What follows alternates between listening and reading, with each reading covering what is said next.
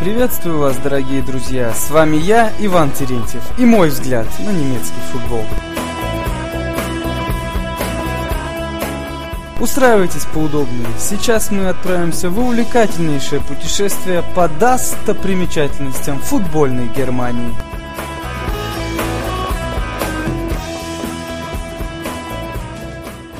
Так уж получилось, что сейчас вы слушаете мой первый выпуск подкаста про немецкий футбол. Это не такое уж и страшное наказание, как кажется.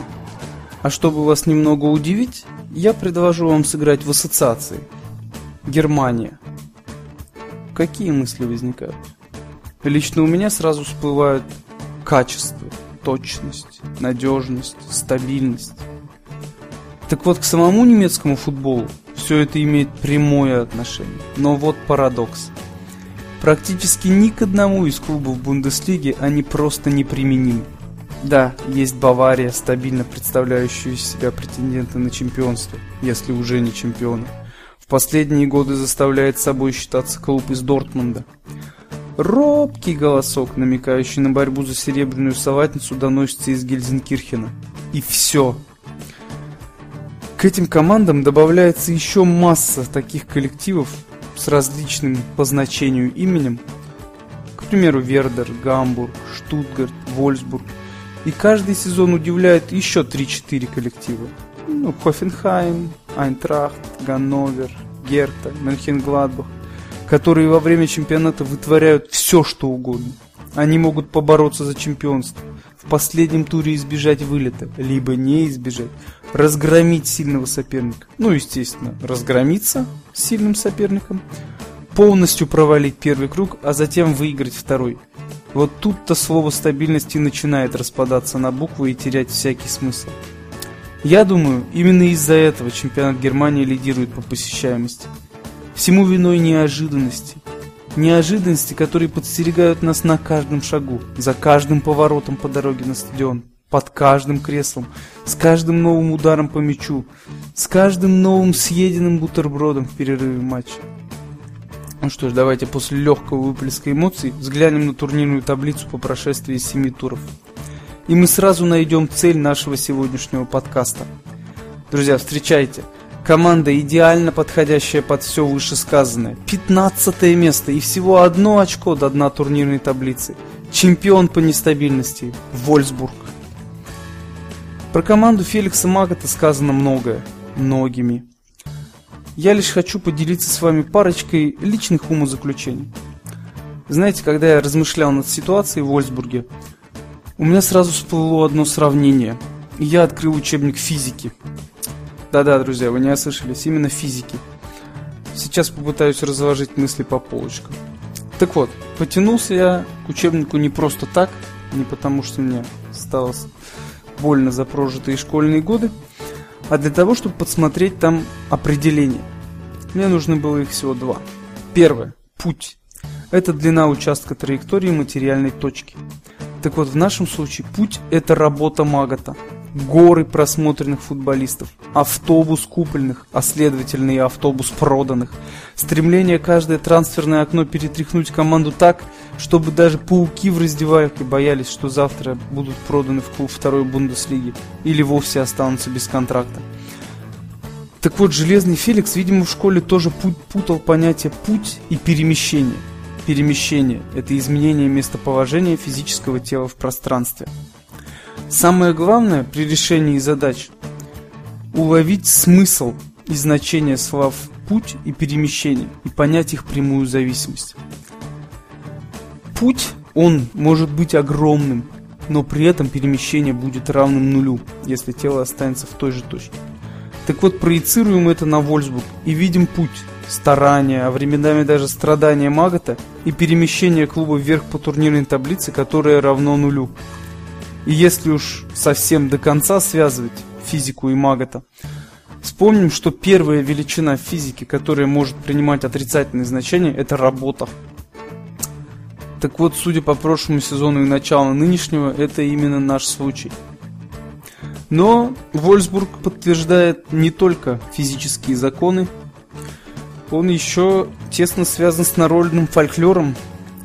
и доказывает верность поговорке «снаряд дважды в одну воронку не падает». Ведь именно великолепный Вольфсбург Феликса Магата красиво и результативно взял чемпионат в сезоне восьмого-девятого года. Пара Джека Графите вызывала комплекс у обороны соперника, а полузащита во главе с Мисимовичем штамповала голевые передачи.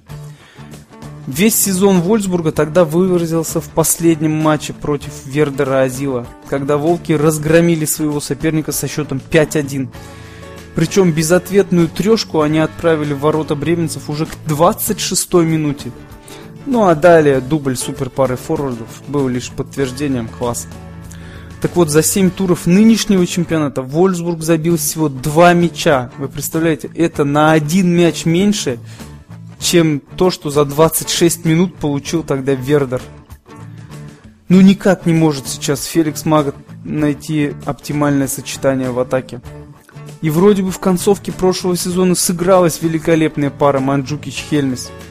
Кстати, в большей степени тогда даже выделялся Патрик. Его высокая результативность, практически постоянные важные голы, да и вообще в целом очень позитивная и взрослая игра.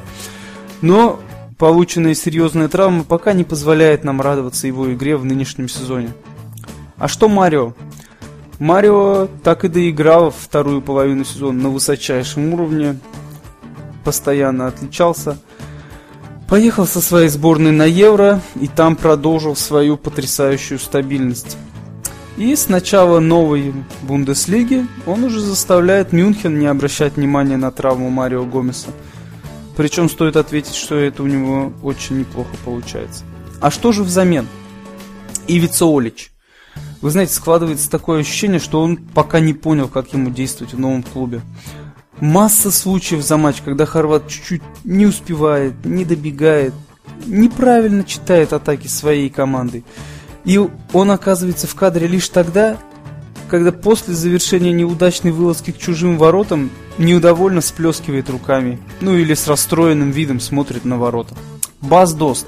Юный голландец сумел отличиться в первом же матче за клуб, принеся победу Вольфсбургу, кстати, единственную пока победу над Штутгартом. Но в последующих пяти форвард не выделялся чем-то результативным, да даже полезным. Да и тяжело пока судить о парне, который доселе не играл в сильнейшей пятерке чемпионатов, и это первые его шесть матчей.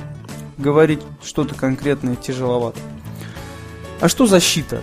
Защита, для которой жизненно важна сыгранность, очень предсказуемо трещит по швам. И лишь Диего Биналя, совершающий сейв за сейвом, несмотря на тринадцать уже пропущенных мячей, умудряется сохранять лицо. Да, конечно, фанаты «Волков», ну и руководство, верят, что Железный Феликс наведет порядок в своих владениях. Сможет научить Доста и Олича забивать, как Джека и Графита. Разбудит, наконец, Диего, который, по-видимому, до сих пор спит на матрасе Атлетико. Глядишь, у защиты станет поменьше работенки. Расправят таки плечи Шефер и Науду. И пойдет игра. Ну а что сейчас? Пока Вольфсбург в обнимку с Аугсбургом и Гройтерфюртом греют подвал турнирной таблицы. Причем два очка из пяти «Волки» заработали, сыграв ничью именно с вышеназванными коллективами. А три последних матча так вовсе были провально проиграны с общим счетом ноль восемь. Да, «Волки», вам предстоит еще долгий путь, и главное пройти его по такой траектории, чтобы перемещение вновь не стало равным нулю. Вот и подошел к концу наш первый выпуск немецкого подкаста. Все это время для вас умничал Иван Терентьев. Спасибо за внимание.